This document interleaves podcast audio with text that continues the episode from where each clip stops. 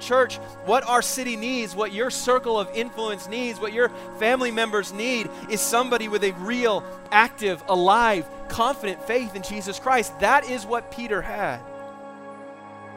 Hello, and welcome to the City Baptist Church podcast, where our desire is to help others find meaning and mission in following Jesus.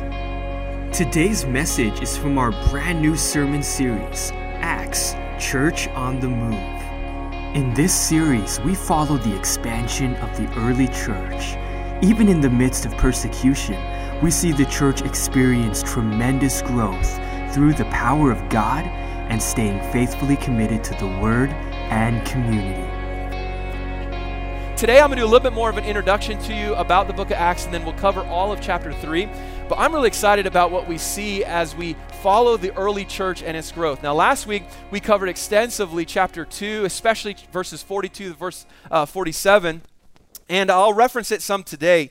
Um, but I want to give you a bit of a, a, background of the book of Acts, a little bit of overview as we get into it. Um, that'll help set the tone for the rest of the series. I'll refer uh, back to this several times. But Acts chapter 3 today is where we're going to be. So if you need to get your Bibles out, go ahead and get there. While I give you a little bit of introduction. Now, the book of Acts was written by a guy by the name of Luke. That's right. His, name was not Acts. And uh, short for Axel. No, his name was uh, Luke, and uh, Luke was a Gentile believer. He was really close to the Apostle Paul. In fact, he went on him on many of his journeys.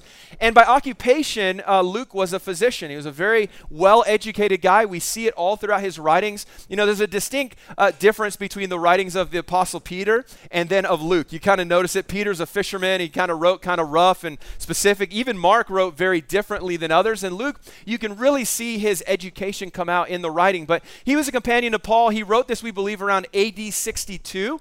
Um, so just right before uh, the temple in Israel was, was destroyed. And I mean, all, all sorts of things happened right after that. He would have written it right about then.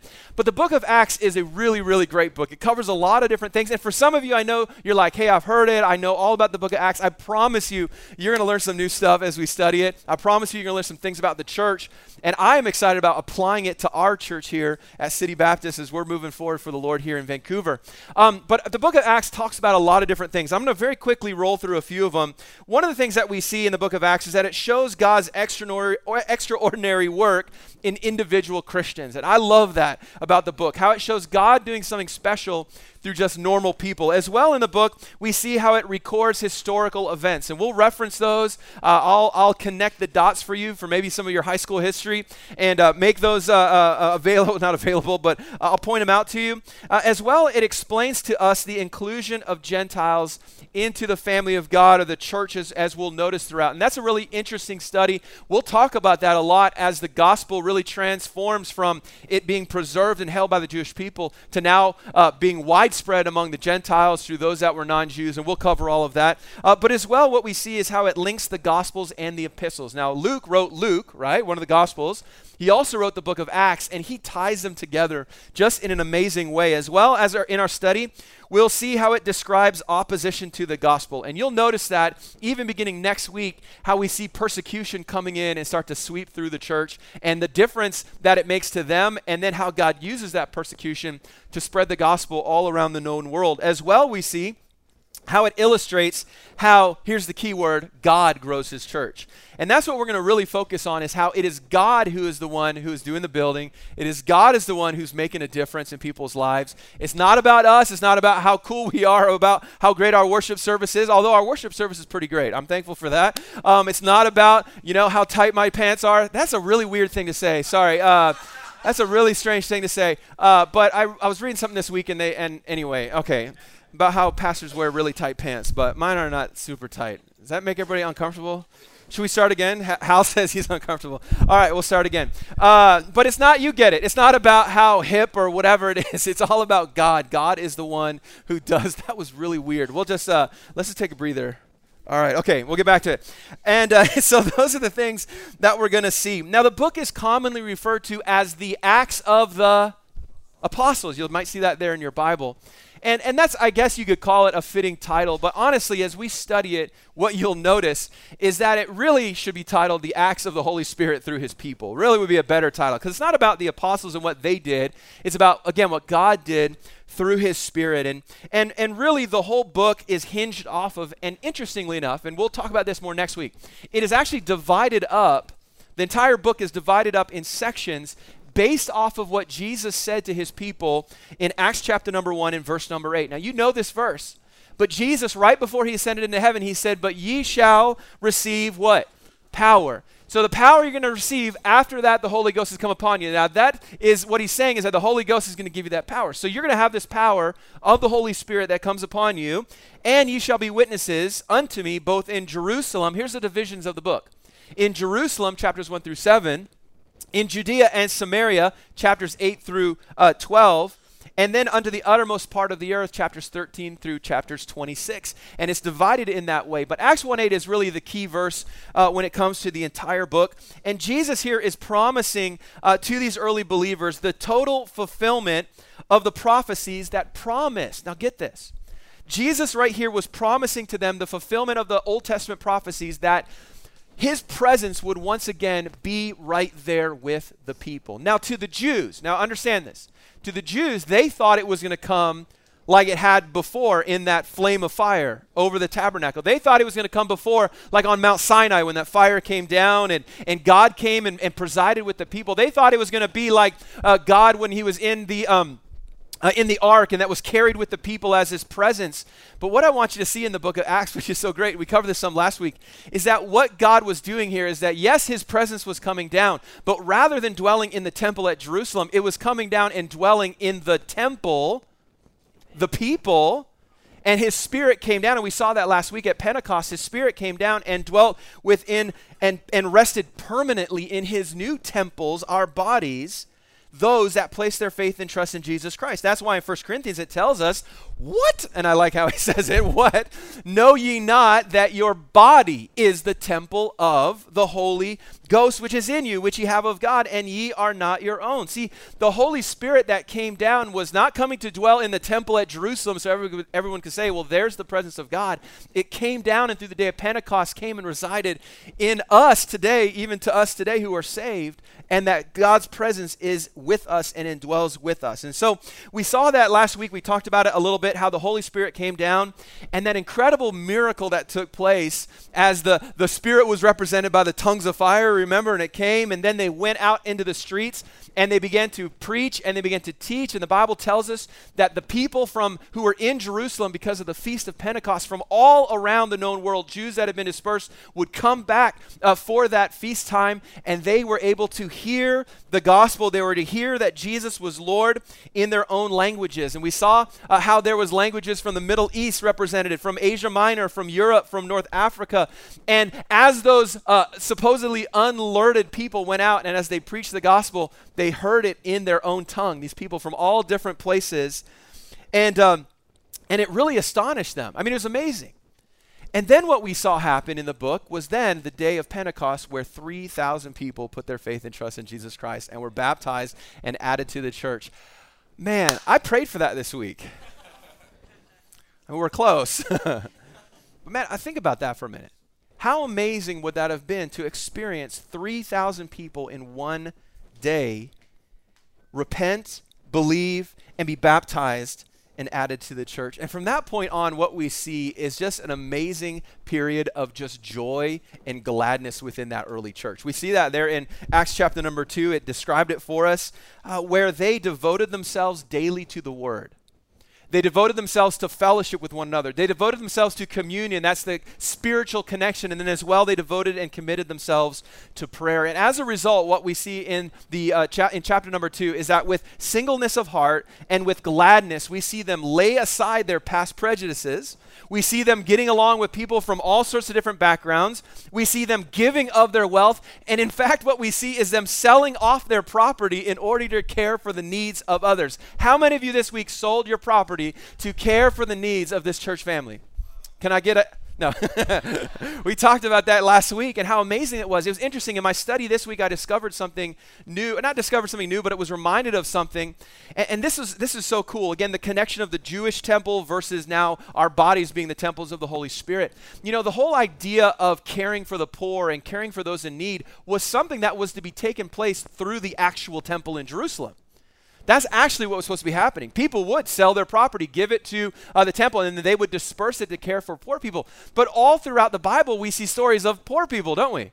People begging, people in great need. And so, what had happened is that the temple was not fulfilling its role of caring for others. But then, once the Holy Spirit came and those people uh, turned to Christ and they got baptized, what we see happening is that becoming an outflow of their life as they then sold their property and used it to care for those in need. Do you see what's happening there? They were fulfilling an aspect of the temple that hadn't been taken care of for generations. And it's seen all through the Holy Spirit and what happens when God gets a hold of a person's life. Man, it gives me chills thinking about it. I'm sorry. Uh, oh, man. I'm thinking about it. It's awesome. That the Holy Spirit can do that in someone that would move them to such a point to give up something that was valuable to them in order to care for somebody who had less. And this is what we see happening. Imagine being there. Imagine being there as those 3,000 people went to their loved ones and went to their family after, uh, after getting saved and baptized and explaining to them the truth of the Messiah. It would have just been, like we said last week, there was a serious vibe happening in Jerusalem there were some incredible things going on, and, and, and you could just feel it in the air as they were getting right with the Lord and understanding what it meant. And, and while, as we saw uh, last week as well, there was not a lot of organizational structure going on, but what they did is they continued on with their daily routines. Uh, routines of prayer, of, of even of going to the temple, as we'll see in a moment. They continued on with what they knew to do, but with a totally radically transformed idea, totally radically, a radically different idea of who they were praying to, of who they were worshiping, of what was to come. And I got to tell you, the same thing happens to us when you put your faith and trust in Jesus Christ. Changes your outlook, changes your focus on the way that you approach life. Well, now we get to Acts chapter 3. That was a very brief overview of what we've covered so far in the book. But in Acts chapter 3, what we see happening is that even though they knew Jesus Christ, even though they were saved, even though there was these extra teachings going on, the apostles were daily house to house preaching and teaching, even though that was all going on, still for the Jews in Jerusalem, they were it was almost business as usual as far as continuing on, going to the temple, their times of prayer. There was still uh, there's still a lot that would change as we walk through the book as it as the church develops uh, into really the plan that we follow today for how the church should operate. But today what we're going to do is we're going to join the apostle Peter and John. Now, Peter and John were close companions of one another. They were also part of the inner circle uh, of Jesus Christ. They had been with him. And of course, we're, we're talking only a couple months after Jesus had ascended into heaven. But we're going to join them as they are heading to the temple to pray. Look at Acts chapter 3 and uh, verse number 1. Now, Peter and John went up together into the temple at the hour of prayer being the ninth hour. So, after this amazing situation of Pentecost, all these people come to know the Lord. And then it's sort of like this just like, well, and then they went to the temple to pray. Just kind of a, a real basic move by Peter and John. Uh, they're going to go to the temple. This is what everybody's doing. And they're going there about the third, uh, the ninth hour. It says it's about three o'clock. And they went there to, uh, to pray, of course, and and, and, and what, it, what it again shows us is that chapters 1 through 7 really is focused on the Jewish believers, because uh, no believer who had read Galatians or Hebrews would participate in that kind of Old Testament ritualistic type of a thing that they were doing. But Peter and John here are not being rebellious in any sense. They're just, sense they're just being obedient Jews. They're keeping the appointed times of prayer. But now, as they go to the temple with their new outset and their new mindset, uh, things do begin to change. And we see that happening here as they get to the temple. Now, when they get to the temple, they're confronted with a familiar sound to them. It would have been something that, for them, it would have not have been anything out of the ordinary. They would have noticed it, maybe, but it was something that was familiar to them. And here's where we're introduced to the main character of our story. And point number one today, I just want you to write this down real simple. I want you to write down the man. The man. It's because we don't have a name, so we're going to call him the man. We could name him, but we won't. We'll call him the man today. And we're introduced to the main character in our story. Look at verse number two as we learn about this guy. It says, And a certain man, and say that next word with me lame. Now, that's not like lame, like we would say lame today. Uh, that means that he could not walk, okay? So it says, And a certain man, lame from his mother's womb, was carried, whom they laid daily at the gate of the temple, which is called Beautiful, to ask alms. Now, alms is either a donation of food or of money. That's kind of encompasses alms there. To ask alms of them that entered into the temple who, seeing Peter and John about to go into the temple, asked an alms. So he asked alms of them. So, like I said, for the Jews heading there, this would have been a very common sight. As we understand, this man had been lame from his mother's womb, from his entire life. He'd been unable to move, unable to work at that point. And so people would carry him and they would place him at the gate beautiful, heading into uh, the temple. Now, if you were strategic as someone who needed to beg for a living, the gate beautiful is where it's at. I mean, that's like ground that you defend, you know? Uh, you hear about like homeless guys getting in fights over territory and all that. That's what this was. I mean, this was the place. This was the place to be.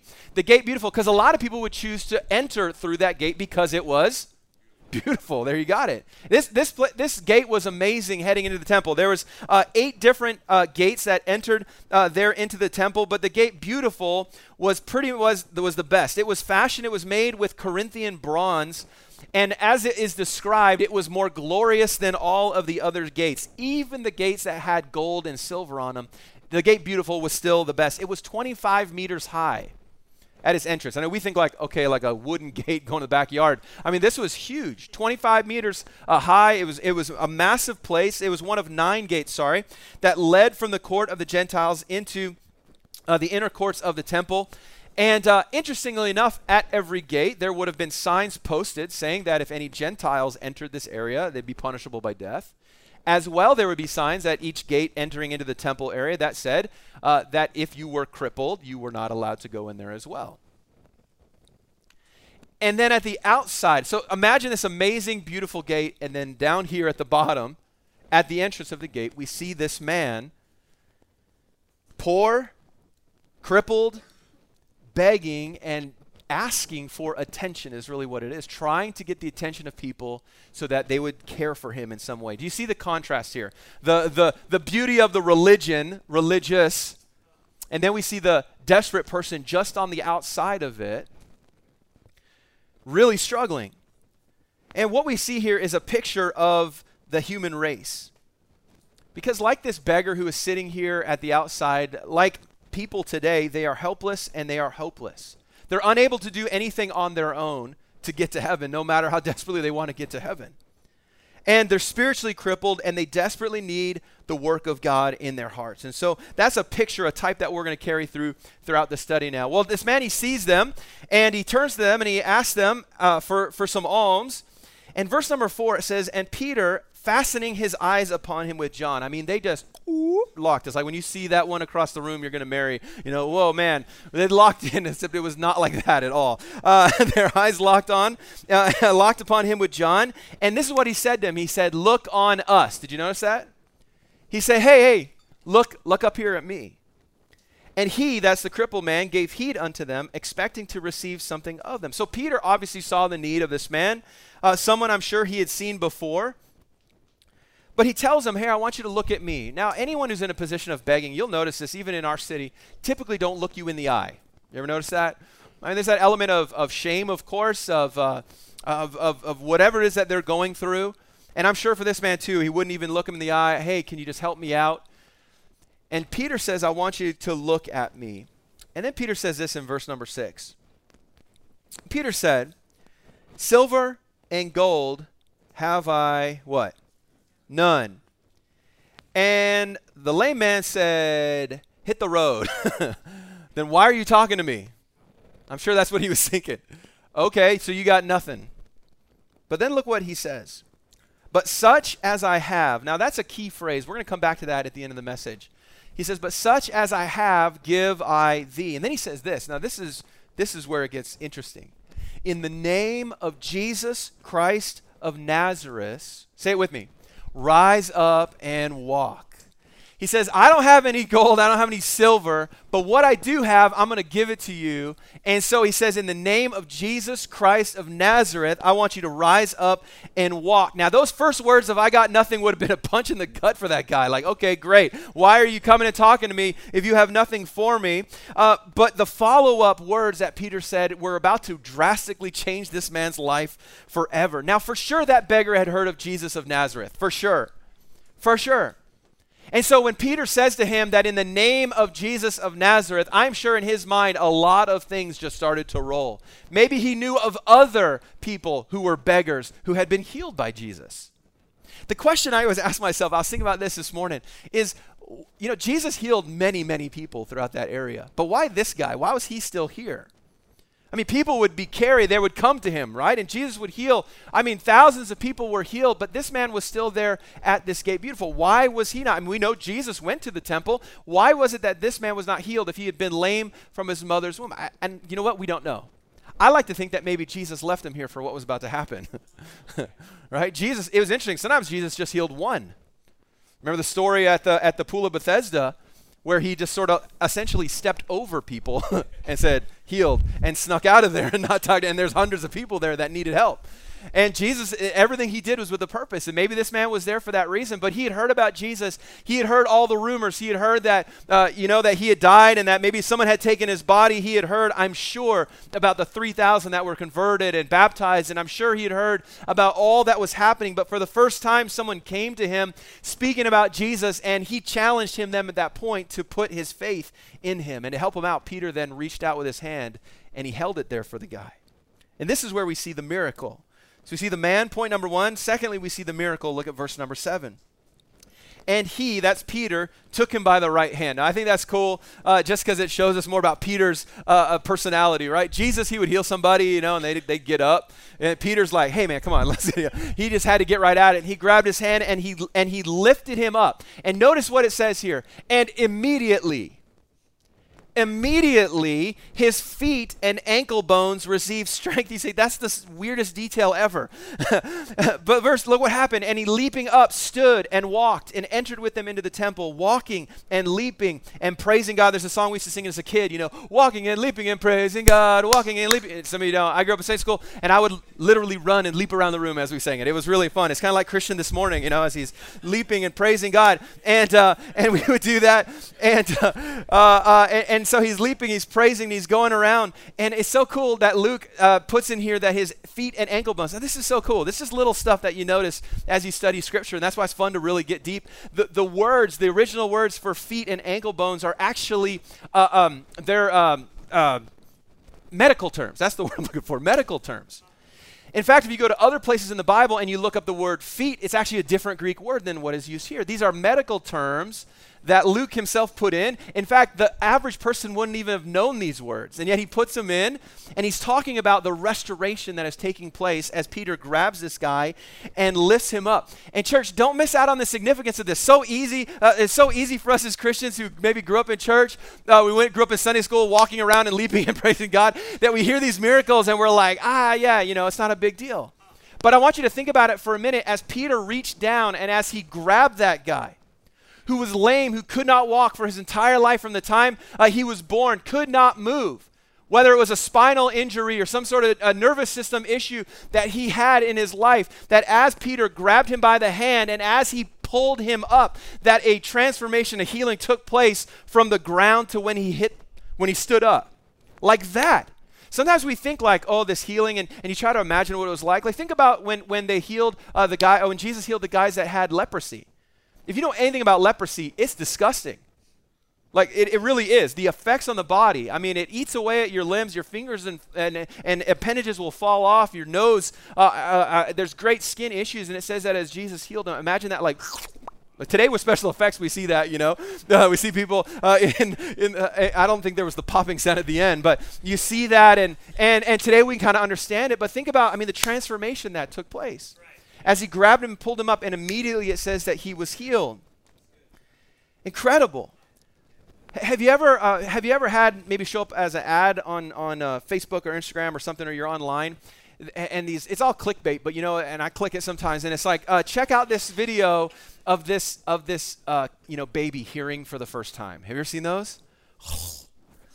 I just sit there and cry you know, as like a two year old who had some sort of issue, you know, and they're able to have surgery or an implant and they hear their mom say their name for the first time.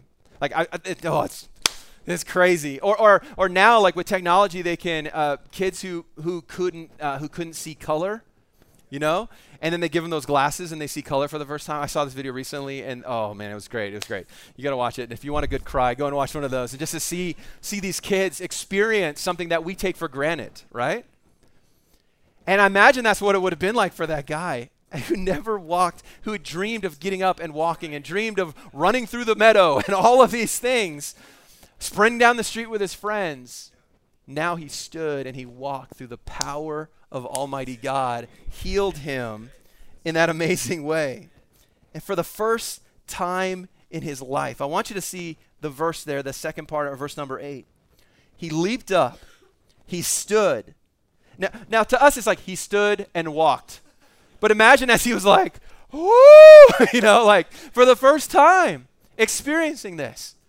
And Peter's saying, like, you can let go of me now, you know? And, and as he's there and as he takes those first steps, I mean, the, what would have transpired to be there to experience it would have just been incredible. But I want to notice the two things that he did, first of all, when it, when it happened to him. The first thing that he did, it says that he went into the temple. Someone who had been banned from the temple for his whole life. He says, Man, I'm going in there. I've never been allowed to go in there. I'm going in there now. I'm going into that place that to them represented the presence of God. But for us today, when someone's saved, man, they can, they're right there in the presence of God. And he took that step and he went into the temple. And then it says here that he leaped and praised God. And I'm sure it was at a volume that was not appropriate for the temple at the time. But he started yelling and praising and shouting and praising God. It should remind you of what you felt like when you first got saved and how you just want to tell everybody and you wanted to give praise to him and thank him for what he did. It's so fun to, to pray with somebody as they accept Christ. And, and I've had this happen many times where I've been able to uh, be with someone as they prayed and turned to Christ and to hear them just say, Thank you, thank you, thank you to God, praising him and thanking him for what had happened. But another thing happened in verse number nine. It says, And all the people saw him walking and praising God. Now, there would have been thousands of people there during this time of prayer. This was the three o'clock time of prayer. Uh, a lot of people would be done work for the day and they would go to temple before they would go home. There would have been many, many people there, many people who knew this man, people who part of their ritual maybe was to give him something each day as they would come in. But now they see him in the temple. And it says, and they knew that it was he which sat for alms at the beautiful gate. Like I said, they knew him. And look at this. And they were filled with what? Wonder and amazement at that which had happened unto him. And all these people then began to gather around and they were wondering and they're like, wow, we know who this is. And like the title of my message is, this guy went from lame to fame. That's where it is. That's what happened. Everybody knew who he was. They saw him as he was leaping and praising God. And, and uh, as the word spread, I'm sure maybe one of the temple guards approached him, don't you think? I imagine this all. I like to sit there and imagine what it would have been like. And they're like, hey, that guy's supposed to be outside sitting down. and he's like, hey, bro, I'm walking. I'm good. I can come in. I'm totally healed. And uh, as he came in, and you can't stop me from being here. I'm, I'm in the temple, and, and he praised God. And, and the change that happened is so miraculous, and it reminds us of what happens when a sinner turns to Jesus Christ. And we give our lives to him, and that change that can happen as this man, once in the rags of his sin, unable to do anything for himself, left in despair when he was introduced to Jesus Christ and even physically healed through the power of Jesus Christ, a change happened. You remember that old hymn we used to sing, What a wonderful change in my life has been wrought when since Jesus came into my heart. The second phrase says, I have light in my soul for which long I have sought since Jesus came into my heart. And that's talking about the change that people are seeking for God. But man, since Jesus came into his heart, since he got saved, since he turned to him, since he believed and had faith, everything changed for him. In church, we never, we should never lose f- uh, sight of the fact that Jesus can change a life. That Jesus can change a life.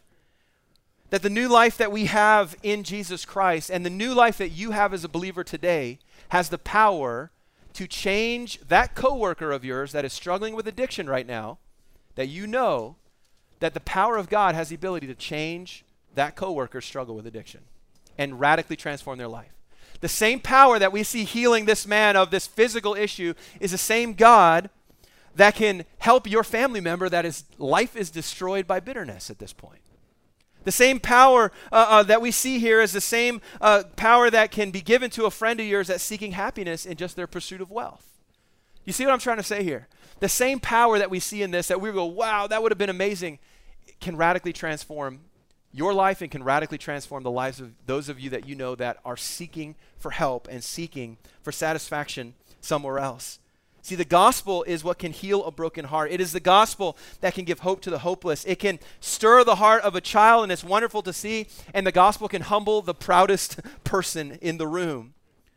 That's why Paul said in Romans 1:16, "For I am not ashamed of the gospel of Christ, for it is the power of God unto salvation to everyone that believeth, to the Jew first, and also to the Greek." And an incredible transformation had taken place in this guy's life. And I believe, and we know, the whole temple uh, uh, compound there was hearing all about it. Look at verse number 11. It says, And as the lame man which was healed held Peter and John.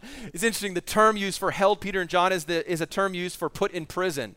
So he had a death grip on those guys. Uh, now, not to hold himself up, because we knew he was leaping and running around, but as they began to go in and all of the people began to go, you got to think, okay, think just, man, think about a person whose whole life had been begging and asking others for their generosity and for their kindness, and now he's the center of attention. Whew, that would have been, I, he would immediately have, oh man, my clothes are not that great. These pants are suited for a guy who sits down all the time, you know, not for standing up. right? I, I, he, uh, he, would all he would have been very self-conscious, I believe. All of that would have come in, and and whoa, everyone's looking at me after the initial joy and all that sort of wore off. And he grabbed onto uh, Peter and John, and it says, and all the people ran together. It means they ran. Imagine a group of people just running at you. That's I would get ready to fight. They all come running together unto them in the porch that is called Solomon's. And look at what they were doing though. They were greatly wondering what is going on. You've probably experienced that downtown, you know, and you see a crowd of people, you're like, what is going on? What's happening? It's always some magician. It's always a magician, you know. They're always doing a good job there. And uh, they all came around and they're wondering what was going on. And so here, here's what I want you to see, though, is that Peter takes notice and he says, okay, some stuff's happening here. People are taking notice. And so Peter then gives to us and gives to them then the message. So the man, we got the miracle, and now we see a great message from Peter. I want you to go to Acts chapter 3, and I'm going to read verse 12 all the way down to the end of the chapter. And I want you to imagine you being there at Solomon's porch, possibly a thousand people or more gathered around as Peter begins to preach to them. And when Peter saw it, verse 12, he answered unto the people, Ye men of Israel, my, why marvel ye at this? Or why look ye so earnestly on us as though by our own power or holiness we had made this man to walk? The God of Abraham and of Isaac and of Jacob, the God of our fathers, hath glorious, uh, glorified his son Jesus, whom ye delivered up, and denied him in the presence of Pilate when he was determined to let him go. But ye denied the Holy One and the just, and desired a murderer to be granted unto you and killed the Prince of Life, whom God hath raised from the dead, whereof we are witnesses. he says, You guys are murderers. Wow. Verse 16 And his name, through faith in his name, hath made this man strong, whom ye see and know. Yea, the faith which is by him hath given him this perfect soundness in the presence of you all. This is referring to the faith that he had in Jesus of Nazareth. And now, brethren, I wot that through ignorance ye did it he says, I'm hoping that through ignorance ye did it, as did also your rulers. But those things which God before had showed by the mouth of all his prophets, that Christ should suffer, he hath so fulfilled. Repent ye therefore and be converted, that your sins may be blotted out when the times of refreshing shall come from the presence of the Lord, and he shall send Jesus Christ, which before was preached unto you, whom the heaven must receive uh, until the times of restitution of all things, which God hath spoken by the mouth of all his holy prophets since the world began. For Moses truly said unto the fathers, A prophet shall the Lord your God raise up unto you of your brethren like unto me. Him shall ye hear in all things whatsoever he shall say unto you, and it shall come to pass that every soul which will not hear that prophet shall be destroyed from among the people. Yea, and all the prophets from Samuel and those that follow after, as many as have spoken, have likewise foretold of these days. Ye are the children of the prophets, and of the covenant which God made, our, uh, made with our fathers, saying unto Abraham, And in thy seed shall all the kindreds of the earth be blessed. Unto you, first God, having raised up his son Jesus, sent him to bless you in turning away every one of you from his iniquities. I want to read here the next four verses. And they spake in chapter 4 And they spake unto the people, the priests, and the captains of the temple, and the Sadducees came unto them, being grieved that they taught the people and preached through Jesus the resurrection from the dead. And they laid hands on them and put them in hold unto the next day, uh, for it was now eventide. Verse 4, though, says, Howbeit many of them which heard the word, what does it say there? They believed, believed. And the number of the men was about 5,000. Woo, what a message! What a great message Peter preached. As those crowds gathered, he saw this as an opportunity, and I'm going to give them the gospel. give them the gospel. Now, what we see in his gospel presentation to those people gathered there, it contained all of the essential elements of a gospel message. And I want to break it down for you just really quickly as we reflect back on this. First of all, the message pointed the crowd towards God and not man. The message pointed the crowd towards God and not man. Everyone, once they identified the beggar and once they all came running and they came in amazement, they came in that porch there of Solomon. It was a, it was a large area that had a cover over it uh, facing the temple. And they were curious. They wanted to know what was going on. And we noticed there in those first couple verses that Peter immediately said, Listen, make no mistake, this was not me and John. This is not about us. He demonstrated to them that it was God that had performed the miracle not the two of them. Some people might have thought that they had special powers. In fact, they had been with Jesus, people would have known that. They thought maybe they had some sort of special powers, or because they were so uh, close to God that God somehow uh, heard their prayers in a special way and was able to do this. What he was trying to show them, though, is that it's not about me at all, it's all about him. It's all about him. And that's what the gospel does it points others to Jesus Christ, not to man. And, and, and I got to tell you, that should be the response that we have as believers when people ask us, What's the deal? What's going on in your life? Why, why do you act like this? Why do you make those decisions? Why does your family go to church on Sundays? Our first thing and our first response should be, Well, my pastor says I have to go. or else, you know. uh, the first response should be, Well, it's because of what God has done in my life. And that's what Peter made clear to that crowd. He said, It's not about me, it's not about us at all. As well, the message convicted the crowd of their sin. 13 through 16, I mean, he gave it to them. he was not, uh, he was not, you know, making it on ice uh, at all. He didn't, he didn't uh, uh, try to clarify his points by saying, well, you know, I mean, he just gave it to them. He, he, he, he told them and he convicted them about the sin of delivering Jesus to die and disowning him. Did you see that there in verses 13 through 16? Even though Pilate had declared his innocence, the Jews insisted on crucifying Jesus and they chose to release the murderer Barabbas instead of the holy and just one, as we saw there in verse 16 or in verse 14. See, rejecting Jesus was an insult, was an offense to God Himself. And the Jews were guilty of that offense, and that was their great sin that they had rejected the one, the one that they claim to love and the one that they claim to worship, the Son that He had sent, they rejected Him. And so he was bringing that up. He says, Listen, this is your sin. And Peter was very, very bold in his proclamation of it. And, and, and I want you to understand, church, when we witness to people, we have to address the subject of sin. We have to. We have to bring it up. We have to point out that we as humans are sinners. We're born sinners. Romans 3:23 tells us that that for all have sinned and it is integral for a person to trust in Jesus Christ that they recognize that they are a sinner. I have witnessed to people before, and I've gone through the gospel, and uh, and when I got to the subject of sin, they're like, "Nah, I feel I'm pretty good. I'm good." And, or they believe that, that, and by the way, this is a, a cultural thing. They believe that all mankind is inherently good. That's false. But unless they recognize, and, and, with those people, uh, uh, including my son Miles recently when I was witnessing to him, uh, he's like, I'm not a sinner. and, and, you know what? And you know what happened when we got to that point? You know what happened? I stopped. I said, okay. Well, I said, you know, Miles, I said, for you to understand the gospel, you have to recognize in yourself that you are a sinner. And praise the Lord, uh, uh, he came back to me the next day and we talked about it again.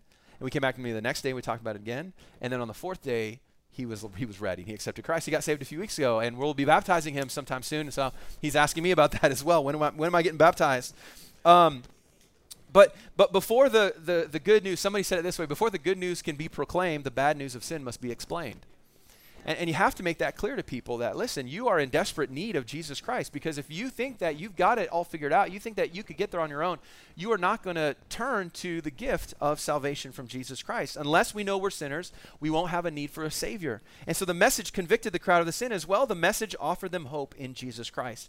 Verses 17 and 18, Peter proceeded to share with them the good news of the offer of forgiveness after he emphasized to them the sin. He gave to them a, uh, a glimmer of hope that despite their great sinfulness, despite their rejection of the holy and just one, the one sent from God, all was not lost, and that even the rulers, those that he said, I hope that maybe you acted in ignorance, but regardless of the fact of if you acted in ignorance, you were still responsible uh, for your sin. But now that they knew the truth, they had an opportunity then to turn and to repent. And that's where it comes to the last part of the message where he called the people to repentance from verses 19 down through verse number 26. See, they needed to repent and return to Christ by relying on him to wipe away their sins. Now, there's a really interesting thought there where it says that they were to rely on Jesus to blot away their sins. Did you see that there?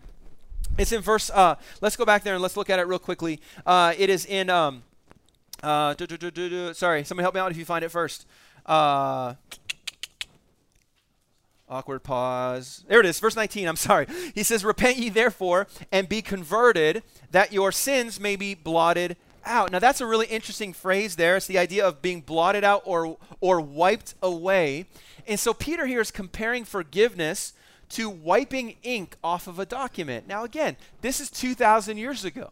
And 2,000 years ago, when they would write, it would take time for the ink to being absorbed into the fibers. In fact, the ink would stay on top for a good amount of time.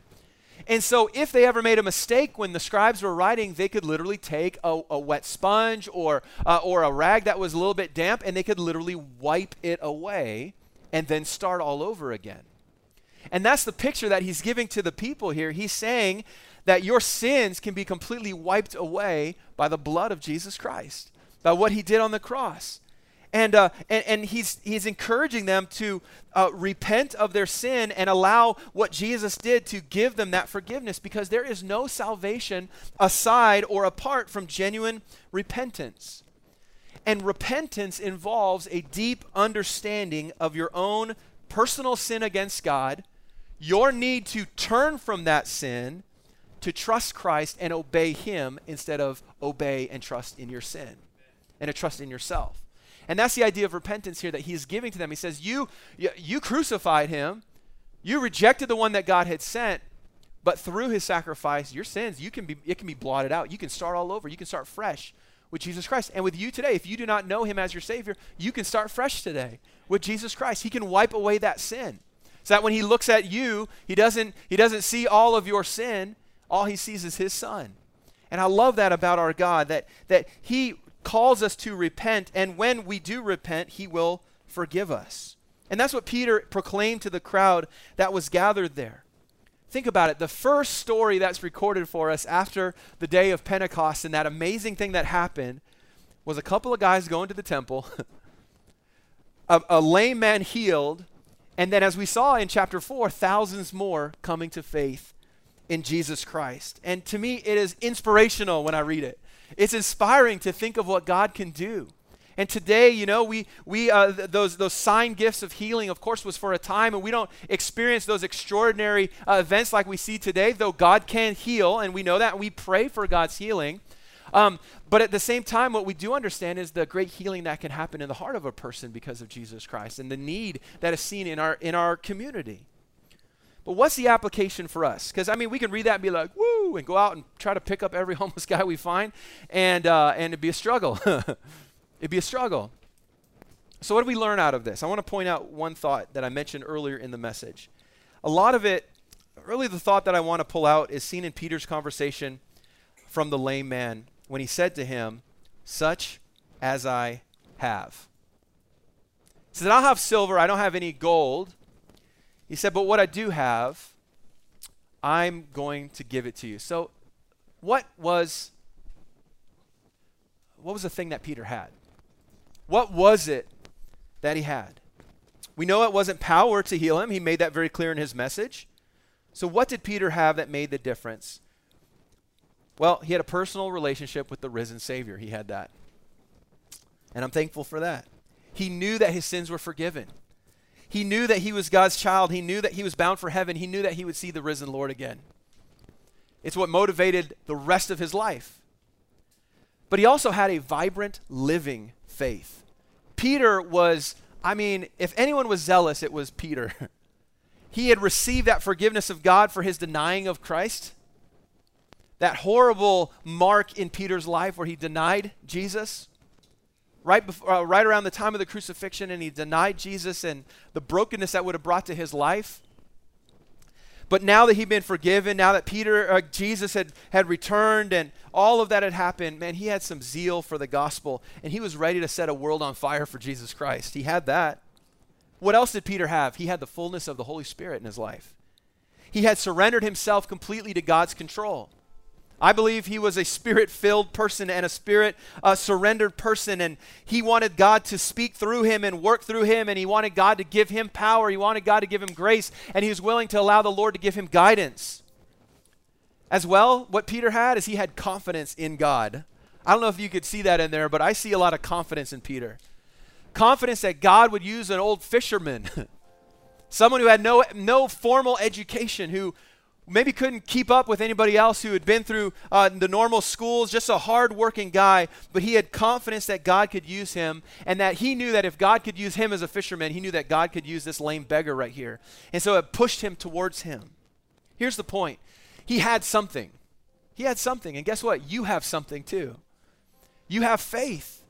You have faith that can make a difference. You have faith that can be real. You have faith that you can share with other people. But if our faith is lifeless, if our faith is uh, critical, if our faith is dry, it's not going to have an impact on anybody else. But, church, what our city needs, what your circle of influence needs, what your family members need is somebody with a real, active, alive, confident faith in Jesus Christ. That is what Peter had faith that believes in the power of the gospel. Do you really believe that the gospel is powerful? Man, we say that, don't we? We say it. It's powerful. Do you believe it's powerful? Because if you believe it's powerful, it's going to change you and it's going to change the way that you share your faith. Do you have faith that uh, believes that uh, it can change lives? Do you have enough faith that you would allow the Holy Spirit of God to change you into a point of obedience where you would actually follow what His Word has to say? Man, that takes great faith, doesn't it? Trusting that what God is asking you to do, even though it doesn't match up with what you want to do, trusting that what He's called you to do is the right way, and then following Him in faith and obeying Him in that way, allowing that change to happen. A faith that challenges us as well to share the gospel with others. Listen, we look at our world around us, and it is full of people in need of healing, church. In need of healing. We have to remember that there's nothing that can heal the issues of this world more than faith in Jesus Christ. we have to remember that God has chosen us as his vessels to be the ones to share that faith with others. And we've got to be willing to step out in faith. And like Peter, who rather than just walking by a guy that he had seen all the time, went directly to him and said, I believe I have something that you need.